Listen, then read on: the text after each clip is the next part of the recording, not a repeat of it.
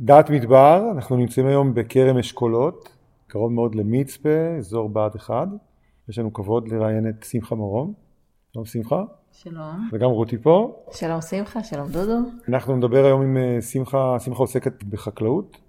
יש לה כאן אה, דבר שהיא קוראת לו שדה למידה, ואנחנו נבין תכף מה זה. אז בוא נתחיל לדבר. טוב, שמחה, אני שמחה לפגוש אותך. גם אני. בשבוע. וחשבתי, כשהלכתי הביתה במפגש הקודם שלנו, איך מאילתית, דרך מורה מדהימה בבית ספר לחינוך גופני, נהיית חקלאית.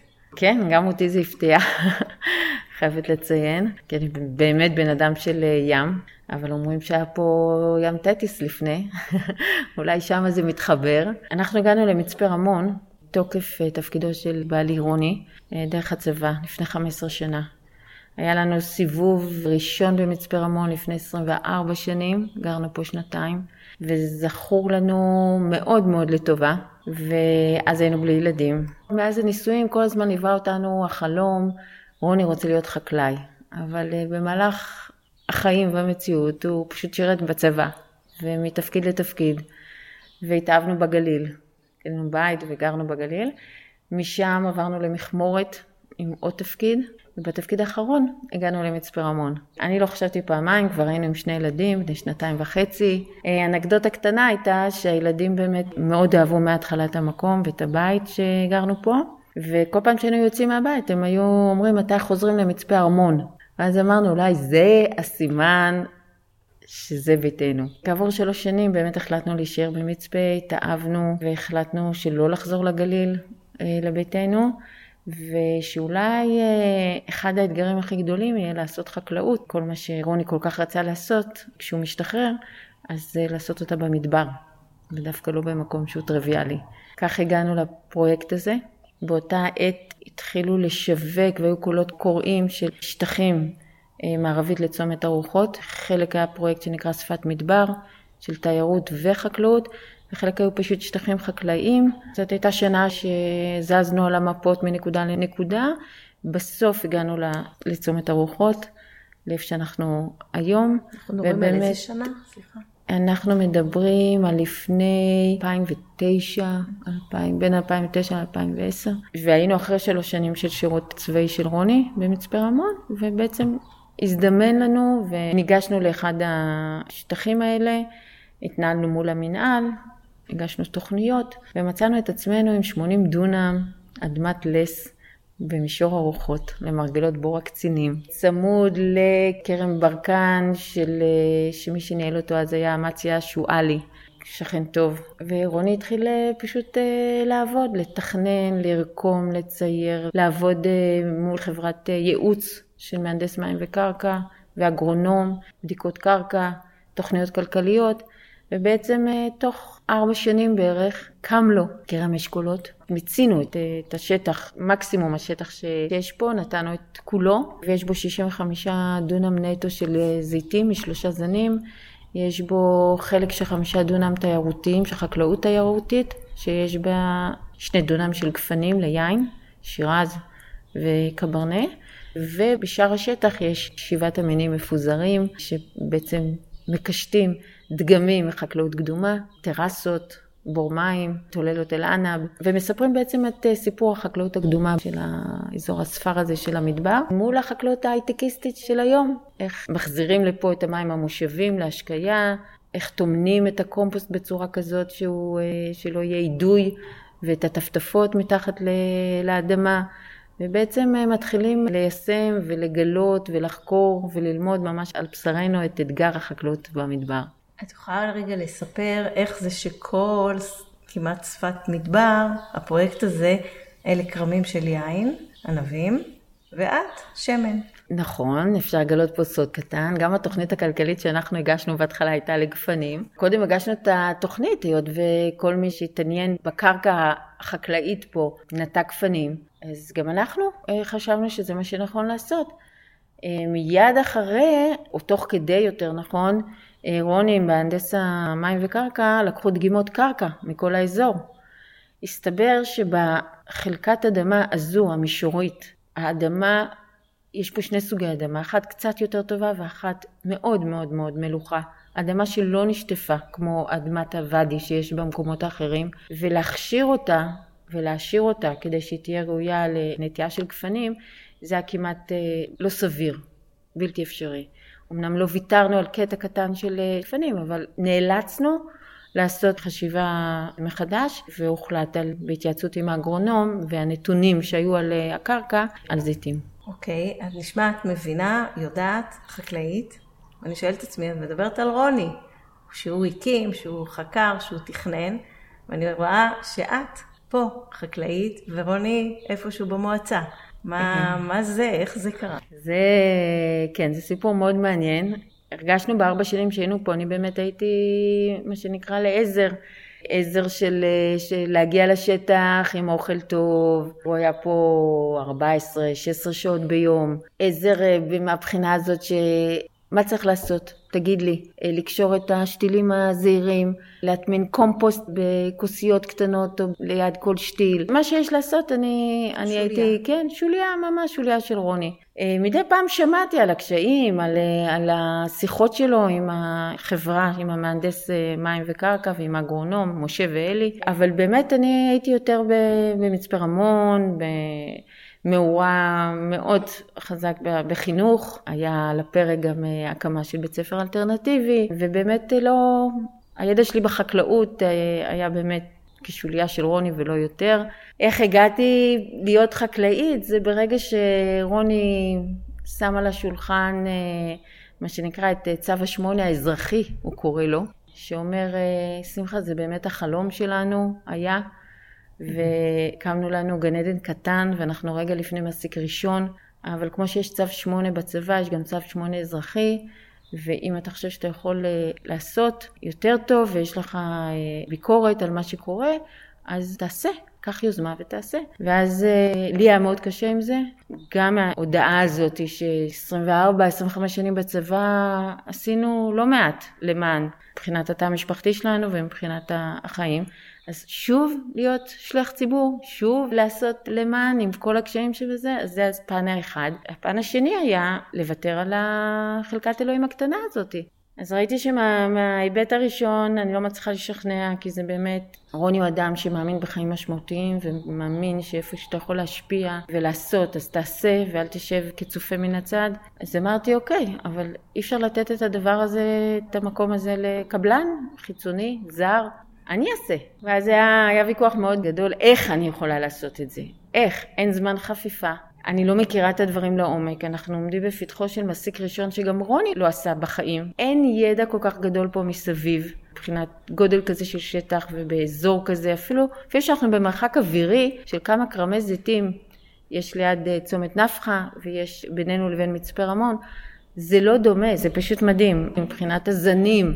איך הם מתנהגים, מבחינת מערכות ההשקיה, הכל פה נעשה כל כך מקצועי וכל כך אה, מסודר, אי אפשר היה לקבל משהו בערך מאחרים. אז החלטתי שאני לוקחת את זה ופשוט קפצתי למים. אני תמיד אומרת שאם הייתי יודעת כמה זה עמוק וכמה זה קר, אז אולי לא הייתי קופצת, אבל מהרגע ש...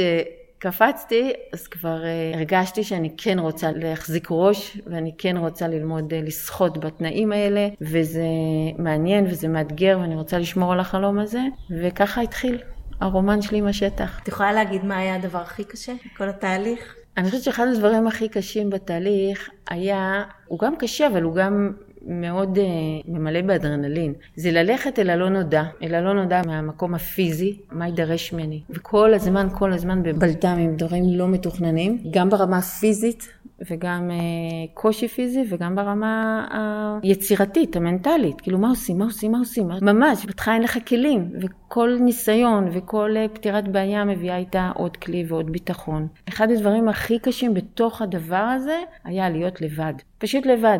אתה לא, באותו רגע אתה לא יכול להרים טלפון לרוני, אתה יודע שגם הוא מתמודד עכשיו עם דברים לא פשוטים, הוא לא זמין. אני יכולה לדבר בשבחם של חקלאים פה באזור, שאיפה שנקלעתי ממש לצרות ולקשיים טכניים, אז uh, היה מה שנקרא uh, חבר טלפוני, או אפילו חבר שמגיע לפה uh, מהחקלאים, אם זה עם uh, חלק להחליף.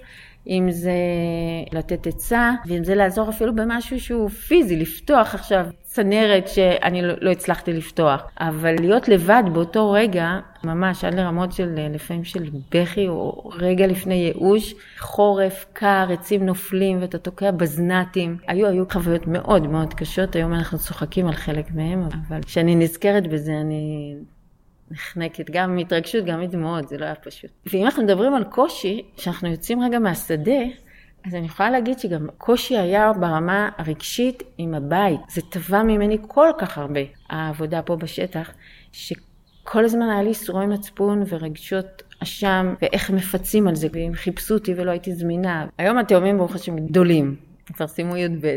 זה אחרת, קשיים אחרים, זה לא דומה ללפני שבע שנים, שאתה מרגיש שאתה ממש ממש משלם מחיר, ואתה כל הזמן לא בטוח שזה שווה את זה, ואתה נקרע, פשוט נקרע באיזון הזה. סתם ככה שאלה, הם קשורים אה, למקום הזה? הם, הם עוזרים, עובדים? זה מעניין, כשהם היו קטנים, כשרוני עוד היה פה, אז הם היו מגיעים עם האופניים ומשחקים בזמן שהיינו פה, עשינו פה טקס חניכה, כשנתנו טקס נטיעות.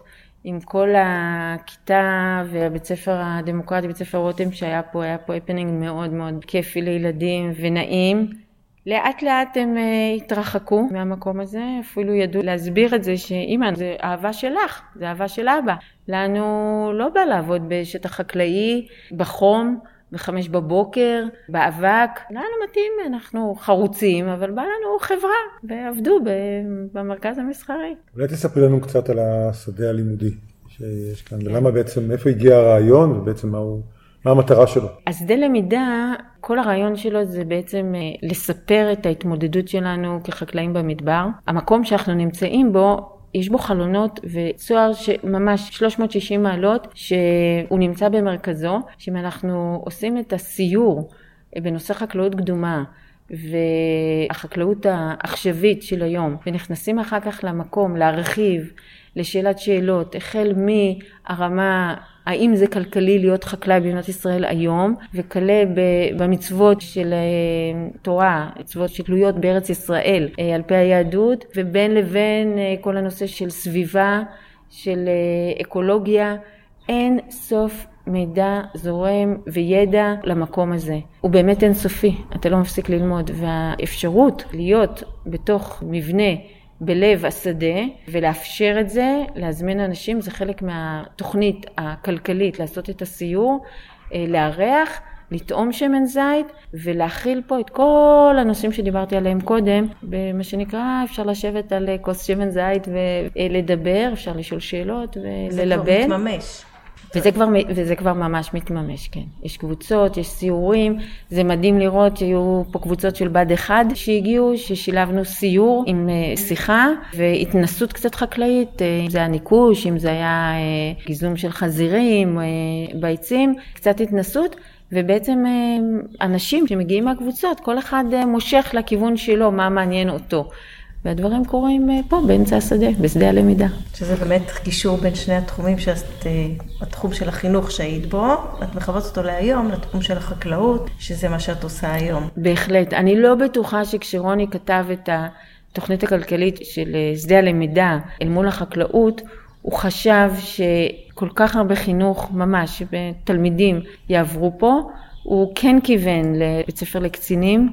ולפרויקטים משותפים עם הצבא, לתרבות יום א', מה שקוראים ו- ועושים את זה אה, מדי פעם, בתי הספר של הצבא. הוא כן כיוון לזה, כיוון כמובן לקבוצות מכל סוגי האוכלוסייה. כשאני הגעתי אז לקחתי את זה עוד צעד אחד מבחינת חינוך, ובאמת מתוקף היותי מורה לחינוך גופני בבית ספר במצפה, אז פשוט הזמנתי את הכיתות, את התלמידים, להגיע לפה ושאני אארח אותם, ומתוך זה נולדו גם תוכניות, תוכניות של uh, תחום עניין, של מנטורים, ואז הם באים פעם בשבוע והם איתי במהלך כל היום, ממש צמודים אליי. סיום שנה, התנסות בטעימת שמן זית לילדים, מה שלא פופולרי פה, וראינו שיש מקומות בחוץ לארץ, בספרד, ראינו ממש אזור, עיירה שלמה שיש לה תוכנית לימודית מגיל הגן עד י"ב. שכל כולה סביב הנושא של אה, עצי הזית ושמן הזית, אה, עד לרמה שהם ממש מעודדים אפילו לתמוך בלימודים אקדמיים, שכל דבר שהבוגר ירצה ללמוד, ולו רק שהם יחזרו אפילו עם המקצוע שהם לעיירה, אחר כך ממש תוכנית של, כן, מגיל הגן, משיר על עץ הזית וריקוד, עד לרמה של ביוטופים ומגמות ביולוגיות או מחקריות או פיתוחים טכנולוגיים בנושא של החקלאות. רוצה לשאול אותך משהו בקשר ליתרונות של שמן הזית המדברי. מה היתרון לגדל פה בדרום, את עצי הזית, שאני יודעת שהם מחזיקים מעמד יפה, אבל האם לשמן גם יש יתרון שהוא כאן? אני לא יודעת אם יש לו ערך מוסף על זה שהוא מדברי, אני חייבת להגיד מבחינה מדעית. מה שאני יודעת להגיד, שבשנים האחרונות מבינים יותר ויותר שבאמת הטעמים של שמני הזית והזנים מתנהגים שונה על פי סוג הקרקע ותנאי האקלים. ולכן הטעמים של השמן זית במדבר, טעמים שיוצאים הם שונים מאותו זן במרכז או בצפון, וזה מעשיר ומגוון לנו את אה, ריחות וטעמי השמן זית. ולכן אני, חשוב לי להדגיש שזה הערך המוסף שלו, שהוא מגיע מהמדבר, הוא מגיע מהמדבר, זה אומר שהוא גדל באדמת לס, זה אומר שזה השקיית שלחין ולא בעל, זאת אומרת, זה, אנחנו לא מתפללים לגשם כדי להתחיל למסוק, זה מאוד מדויק כמות המים שמשקים בה את עצי הזית פה, אה, אז אפשר לשלוט באיזון של המרירות ושל החריפות, וזה בעצם משהו מיוחד בגידול של החקלאות במדבר של הזיתים. זה כנראה לא רק את חושבת ככה, כי השמן שלך זרה בכל מיני פרסים. כן, זה משהו שלא חשבתי שאני אגיע למקום של תחרויות, לא כיוונתי לשם. בהתחלה, בהתחלה, בשנה הראשונה, פשוט רציתי לעשות הכי טוב שאפשר. אבל הסקרנות והעניין, שאולי זה חלק ממני, וההתלהבות של לעשות את מה שאתה עושה ולרצות לדעת עוד ועוד ועוד, הביאה אותי באמת לקורסים מקצועיים. ובקורסים המקצועיים אתה שומע באמת על תחרויות ואתה מבין איך תואמים ואיך מריחים את השמן ומה הפרמטרים ואתה מגלה עולם ומלואו כמו עם היין ואז עניין אותי באמת לקבל אה, משוב אה, מקצועי על השמן שלי. ועודדו אותנו אותי בכל אופן לשלוח. ואז אה, באמת עם האוכל בא התיאבון, ואז אתה שולח לעוד תחרות ואתה מקבל משוב על הזן הזה ועל הזן הזה, ואז אתה רוצה במסיק אחרי או לנסות לעשות בדיוק אותו דבר, כי המשוב היה מאוד טוב, או לנסות לשנות קצת מבחינת הטעם שיהיה יותר עסבוני, או, או פחות, או לאזן, ואתה מחפש שוב את המשוב, וככה אתה מגיע לתחרויות ונהנה מה, מהקולגות uh, ומהידע שמצטבר uh, ומתנקז לשם, ואני שמחה בו. אני חושב שיש הרבה אנשים שרוצים לדעת איזה זנים את מגדלת. כשאת מדברת על אה, טעמים, את מדברת גם על בלנדים מן הסתם, אז אולי קצת תרחיבי גם פה. אנחנו מגדלים פה שלושה זנים אה, של זיתים. יש לנו פה את הזן הספרדי שנקרא פיקואל, שמגיע בעיקר מדרום ספרד.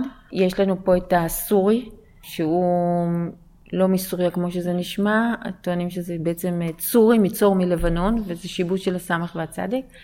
הוא מאוד נפוץ בגליל וברמת הגולן. יש לנו פה את הברנע שהוא פיתוח ישראלי, והרעיון היה לטעת את שלושת הזנים כדי באמת לא לשים את כל הביצים בסל אחד, ליהנות ממגוון של טעמים וריחות. כל זן יש לו טעם וריח שונים. ויש להם יתרונות וחסרונות גם לכל זן, גם מבחינת האקלום שלהם והיכולת להיות במדבר, חיפשנו דברים שהם, שהם יכולים להחזיק והם לא כל כך רגישים עם האדמה המלוכה והתנאים שיש פה תנאי הקיצון, שאגב, אם יורשה לי לומר, שתנאי הקיצון של הגובה שיש לנו פה במצפה רמון, לילות קרים וחום ביום, הם אופטימליים ונהדרים, כמו ליין, כך גם לשמן הזית. לעצי הזית. אז זה חשוב uh, לומר. מבחינת הבלנדים, אנחנו פה בתחילת הדרך רצינו לעשות בלנד שהוא כולל את שלושת הזנים, בלנד הבית של השמן, ועשינו המון טעימות. בסופו של דבר הבנו גם מניסיונם של אחרים, ואחרי שטעמו את השמן, את הפיקואל שלנו מפה, וייצאו לנו, וגם אנחנו הבנו מהטעימות, שלא לערבב את הפיקואל עם שום זן אחר. להשאיר אותו 100% פיור פיקואל, יש לו טעם ייחודי מאוד ומרקם מאוד אה, עשיר, ולכן החלטנו לא לעשות אותו אה, בתוך בלנד. להפריד אותו. את הסורי והברנע אנחנו כן עושים בלנד ביחד, אה, שני שליש של ברנע ושליש של סורי, וככל שהעצי הסורי גדלו, הוא היה לו הכי קשה להתאקלם פה, לסורי, אז הייתה לנו את האפשרות לעשות גם סורי לבד.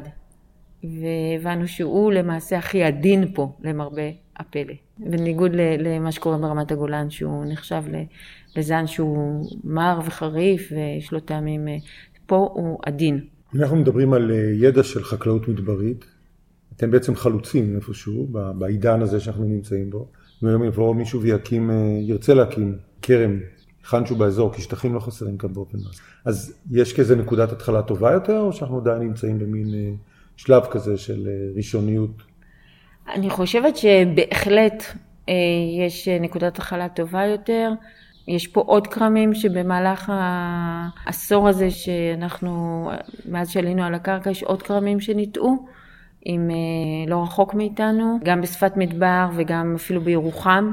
הם היו פה, הם שמעו את מה שיש לנו להגיד. בסוף בסוף זה הרבה גם ניסוי וטעייה של המקום עצמו, אבל בהחלט יש נקודת אה, פתיחה טובה יותר לחקלאים אה, שיגיעו. כל הזמן אנחנו לומדים, זה זמן, מבחינת למידה זה לא זמן ארוך, עשר שנים. זה התנאים, תנאי המדבר חוזרים על עצמם, של קיץ, של חורף, הם בעצמם משתנים משנה לשנה. השימוש במי קולחין, השארת הקרקע, אם הקרקע משתנה במשך השנים, אה, זה, זה משהו שעדיין בלמידה, הוא לא, הוא לא חד, אה, לא יכול להגיד במאה אחוז למישהו שבא תעשה כך וכך, אבל יש את הידע שלנו שנצבר, ותיקח את זה בחשבון, פשוט שיהיה לך בארגז הכלים, מי שכן יכול אולי מבחינה מדעית לשפוך אור קצת יותר על מה שנעשה פה, זה באמת החברה שמלווה אותנו, חברת נבטים, אה, משה ברונר ואלי סימנסקי, האגרונום ומהנדס המים וקרקע, שהם גם אוספים את הנתונים לאורך השנים ועושים הצלבות משנה לשנה, ויכול להיות שאיתם אפשר להגיע לחיתוכים יותר מדויקים ולקבל מהם אה, יותר ידע על הפרויקט החקלאי הזה. איך המקום ייראה עוד עשר שנים? הלוואי והייתי רואה את עצמי עוד עשר שנים עם אותם כוחות שיש לי עכשיו, אבל אני חושבת שלחיות עכשיו ולא רק לחיות כל הזמן חלום, זה זה משהו שהבנו, שכשאתה חי חלום, תנסה, תנסה כמה שיותר מהר, כשאתה חולם, תנסה כמה שיותר מהר לחיות את החלום ולשאוף לגעת בו. גם אם זה, אם זה לזמן קצר, גם אם זה בקצה שלו, אבל זה מה שנקרא לחיות חיים משמעותיים, זה באמת לחיות את החלומות שלנו. אז מה יהיה בעוד עשר שנים? אני רוצה להאמין ואני רוצה לחלום שגם אם זה לא יהיה אני, אז שעדיין נשאר פה פינת חמד של חקלאות מדברית, ושעדיין יערכו פה אנשים שילמדו ו- ויחוו את החוויה, ויבינו ששמן אה, זית לא גדל על ה... איך, איך זה נראה ואיך הולך התהליך, וידעו להעריך שמן זית טוב, ואם אני אהיה פה הלוואי ואני אהיה באותה התלהבות, ואם לא, אז שמישהו אחר שמתלהב לא פחות יחזיק אה, אה, מקום כזה. זהו. אני אשמח לדבר על משהו שאותי מאוד מאוד מעסיק ומעניין אותי. זה מתוך uh, מקום של חיבור, של להסתכל, התבוננות. חשוב מאוד לדבר על, uh, כשמדברים על חקלאות אינטנסיבית או מסורתית, או חקלאות שהיא בעצם, uh, ההקשר שלה הוא כלכלי, הוא מבחינת הכמות, זה לא כמה עצים בשביל משפחה או שתיים, אלא היא כמות מסחרית. כשאתה מדבר על חקלאות מסחרית, זה המונח, מאוד מאוד חשוב לדבר באותה נשימה על ה- לשקול איזה אמצעים אתה לא רץ כל הזמן למסחריות, אלא איזה מחיר יש לכל מה שקשור לסביבה, אקולוגיה, בעלי חיים, אה, השתלבות עם המקום, אה, ולא להיות דורסני. לא למהר לעשות שיקולים כי זה. אני חושבת שמתוך השנים שאני פה זה גם משהו שלמדתי אותו, זה לחכות רגע, גם אם ייעצו לרסס, גם אם ייעצו לעשות אה, אקט כזה או אחר שהוא דרסטי, אתה לוקח רגע נשימה, שומע עוד דעות.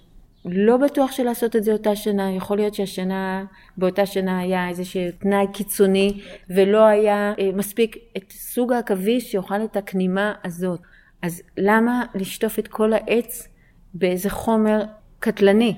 אה, יכול להיות ששנה הבאה ירד יותר גשם, יהיו יותר עכבישים, יהיו יותר בעלי חיים שיאכלו את הכנימה וזה יתאזן לבד. אני חושבת שהנושא של... אה, התבוננות ולהכיר את השטח שלך, הוא טיפ מבחינה אה, חקלאית, סביבתית, הוא, הוא טיפ מאוד מאוד מאוד חשוב למי שעוסק, כי אחר כך זה, זה, זה מגיע אליך בדרך אחרת. ואתה נמצא כל הזמן במלחמה.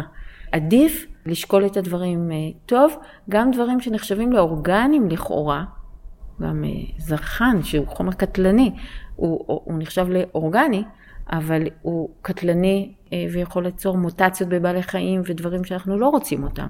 אז גם בתחום האורגני צריך לחשוב טוב ולא להתבייש, לשאול. לשאול ממש עד uh, להתעניין, כאילו אתה דוקטור לחקלאות אורגנית, עד לרמה של איזה איבר בגוף של החרק זה פוגע, האם זה יפר את האיזון מול uh, בעלי חיים אחרים, לשאול את השאלות ולא להשתמש או לעשות דברים כי רק אמרו, ואפילו לשקול לא לעשות בכלל ולראות אם זה חוזר על עצמו שנה אחרי. Mm-hmm. אני חושבת שזה, אם יש משהו ש... משך אותי מאוד להתבונן בו ולראות זה הנושא הזה באמת של איך אני משתלבת פה בסביבה. אמנם אני מסחרית ואיזה 80 דונם, אבל אני אה, לא רוצה אה, להיות דורסנית ולא רוצה להשאיר אחריי אה, חובה. זה מתחבר לי למה שסיפרת לי לגבי שנת שמיטה, על הכרם שלך, שהוא מהבודדים, שעשה את שנת השמיטה כהלכתה. כהלכתה. אם את יכולה לספר רגע. וגם כשהסתובבתי פה ראיתי תכנון לקיני תנשמות, ושוב, התמודדות אקולוגית עם בעיה של פסמונים. כן. אז את מדברת ועושה. זאת אומרת, באמת הכרם פה הוא כרם אקולוגי. כן, גם אם אין לי את החותמת של המועצה לאורגני, זה, אני חושבת שזה בכלל לא העניין, זה עניין של תפיסה, וזה הדבר הכי חשוב, זה להבין מה אתה עושה. אה, ואם אנחנו מדברים רגע על התנשמות, זה באמת דיברתי על זה לפני יום, בנושא של איך אה, מעט ממזערים את האוכלוסיית הפסמונים ששילשה או ריבעה את עצמה מתחת לעצי זית, והאם זה באמת הם אלה שעוצרים קצת את הצימוח של העץ מתוקף המערות שהם, אה, מנהרות שהם עושים מתחת לעצים ואולי מייבשים קצת את בית השורשים. בינתיים הספקתי קצת לשאול ונאמר לי שחד משמעית אין להכניס תנשמות. יש uh, מי שהכניס את ההדברה הביולוגית של תנשמות uh, מול מכרסמים, uh, הגדיר את זה לפני כמה שנים באופן מאוד uh, מובהק, שלא עוברים את קו אם אני לא טועה, הוא דיבר על קריית גת או באר שבע, אני לא סגורה על זה, אבל זה אי אפשר, אחרת זה באמת פוגע באוכלוסיית המכרסמים במדבר. ברגע שהם יאכלו, יש להם כמות מסוימת שהם יאכלו, ולא יהיה להם מספיק, אז הם ילכו לקוצן, הם ילכו למכרסמים האחרים שאנחנו רוצים אותם, שהם אנדמיים למקום ואנחנו לא רוצים שייעלמו, ואז זה כבר נפסל על הסף, הסיפור של התנשמות. אבל זה בדיוק הדוגמה של לשאול, להתעניין. לאסוף עוד, עוד חוקר, עוד חוות דעת, רשות שמורות הטבע, מה יש לכם להגיד, מה המחקר האחרון שיצא, ואיך מתמודדים, ואולי לא לעשות כלום, והם פשוט יחפשו להם בתים אחרים, וזה בגלל שזה עונת הרוויה, אז עכשיו זה היה כל כך הרבה.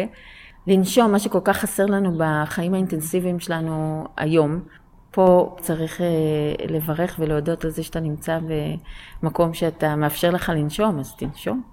זמן מדבר. זמן מדבר, בדיוק. אל תרוץ. אז באמת אה, שנת השמיטה מתחבר מאוד לזמן מדבר. אני חושבת שזו הייתה השנה השנייה של המסיק, או שנה שנייה או שלישית. שנת שמיטה האחרונה בעצם. הגיעו אליי אה, הנציגי הכשרות וביקשו ממני לחתום על היתר מכירה, מה שתמיד עושים בשנת שמיטה. קצר קצת, אני קצת בדקתי, קצת שאלתי אם יש לי אלטרנטיבה אחרת, ואמרו לי שאפשר לשמוט שמיטה מלאה. אה, וברגע שאמרו לי שיש לי אלטרנטיבה, אז אמרתי, אוקיי, אז בוא נלמד מה זה האלטרנטיבה הזאת ומה זה אומר. אני התחברתי למקום, ה... לא יודעת אם לקרוא לזה פילוסופי, אבל המקום היותר אה, רוחני של שנת השמיטה, כי לא ידעתי הרבה והייתי צריכה ללמוד אה, מה זה אומר בפועל, אבל המשפט שנאמר, שבאמת בשנת שמיטה אתה שומט את הקרקע, אתה רגע יוצא מהלופ הזה שאתה אחראי על הכל, ואתה זז הצידה, אתה נותן מנוח גם לקרקע וגם לעצמך כחקלאי, ואתה לומד כמה דברים, גם אתה לומד לימודים ממש, אתה יכול להתפנות ללימודים החל מחקלאות דרך לימודי תורה על שנת השמיטה ומה זה אומר, וגם אתה לומד שהכל קורה גם בלעדיך. העונות אותן עונות, העץ ממשיך לגדול. הכל ממשיך להתקיים, זה מכניס אותך לפרופורציות ולמקום של צניעות מטורפת. וזה אהבתי מאוד משנת השמיטה. אה, לקחתי את זה למשהו לחיים, וכמובן עם הדאגה הזאת שלא יקרה חלילה משהו בשטח שהוא בלתי הפיך. וגם קיבלתי על זה חיזוקים, אם היה משהו שהייתה בו איזשהו חשש שהוא בלתי הפיך ויגרום נזק, הותר ואושר לעשות את מה שצריך לעשות. זה לא הרעיון, הרעיון לא להזיק לשטח החקלאי, אלא באמת רגע לעצור ולהסתכל מה קורה מסביב. טוב, שמחה, תודה רבה. באהבה. נראה לי מאוד מעניין, זה שיהיה בהצלחה. תודה, תודה. תודה תודה שהתפנית. תודה על הזמן וגם על המקום המדהים הזה. להזכיר לכם, כל הראיונות שלנו נמצאים באתר מדבר.org, אפשר למצוא אותנו גם בספוטיפיי, גם ב iTunes. רותי תודה, שמחה תודה.